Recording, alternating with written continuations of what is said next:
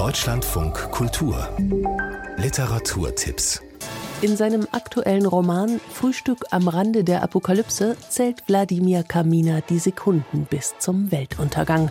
Sogar dem für seinen Humor und seine feine Ironie geliebten russischstämmigen Autor jüdischer Herkunft scheint das Lachen vergangen zu sein.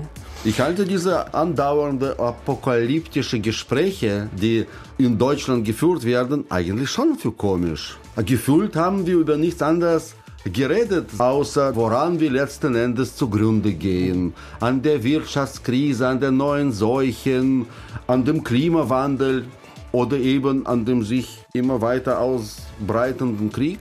Dabei trinken wir Aperol Spritz und genießen die Sonne. Wladimir Kamina liest am Rande der Apokalypse, heute Abend im Kammgarn in Kaiserslautern. Aus mich haben diese ganzen Tragödien und Dramen einen Optimisten gemacht werde ich gefragt, sage ich Komiker. Komiker. Ich merke dann aber, wie die Menschen traurig werden und den Blick vermeiden, weil sie denken, oh nein, er ist so einer und deswegen füge ich immer hinzu, aber ich bin wirklich witzig. Der Comiczeichner, Unterhaltungskünstler und Schriftsteller Philipp Tägert, besser bekannt als Phil, ist wirklich komisch, hat die Berliner Schnauzen Didi und Stulle geschaffen und steht seit mehr als einem Vierteljahrhundert auf der Bühne.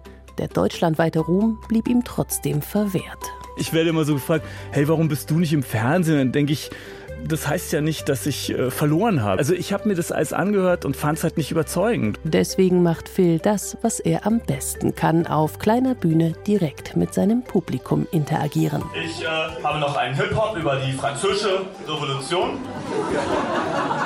äh, französische Revolution, nicht schon wieder, Phil hatten wir doch gerade in Geschi, ey. Äh, nicht, ey, Phil na, vertraut mir mal, dass ich das vielleicht auf eine ganz witzige äh, und unverkrampfte Weise rüberbringe. Wollt ihr mir da mal vertrauen? Noch bis zum 20. Januar mit dem Programm Wege zum Glück und wieder zurück im Mehringhof Theater in Berlin. Pornos gehören zur Alltagskultur und sind trotzdem ein Tabuthema geblieben.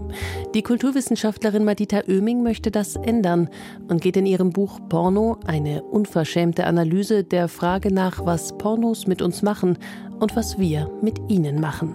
Morgen ist sie zu einem Literaturgespräch im Rahmen der Ausstellung Nudes in Münster zu Gast. Es ist so ein diverser Markt und wir sprechen darüber so unterkomplex. Im Dialog liegt ja überhaupt erstmal das Überwinden der Scham, des Stigmas und darin sehe ich eben ja ein, ein Herd für sehr viele der Probleme, die es dann tatsächlich gibt. Zwischen Geschäft und Empowerment. Madita Oeming im Gespräch über Pornos morgen Abend im LWL Museum für Kunst und Kultur in Münster.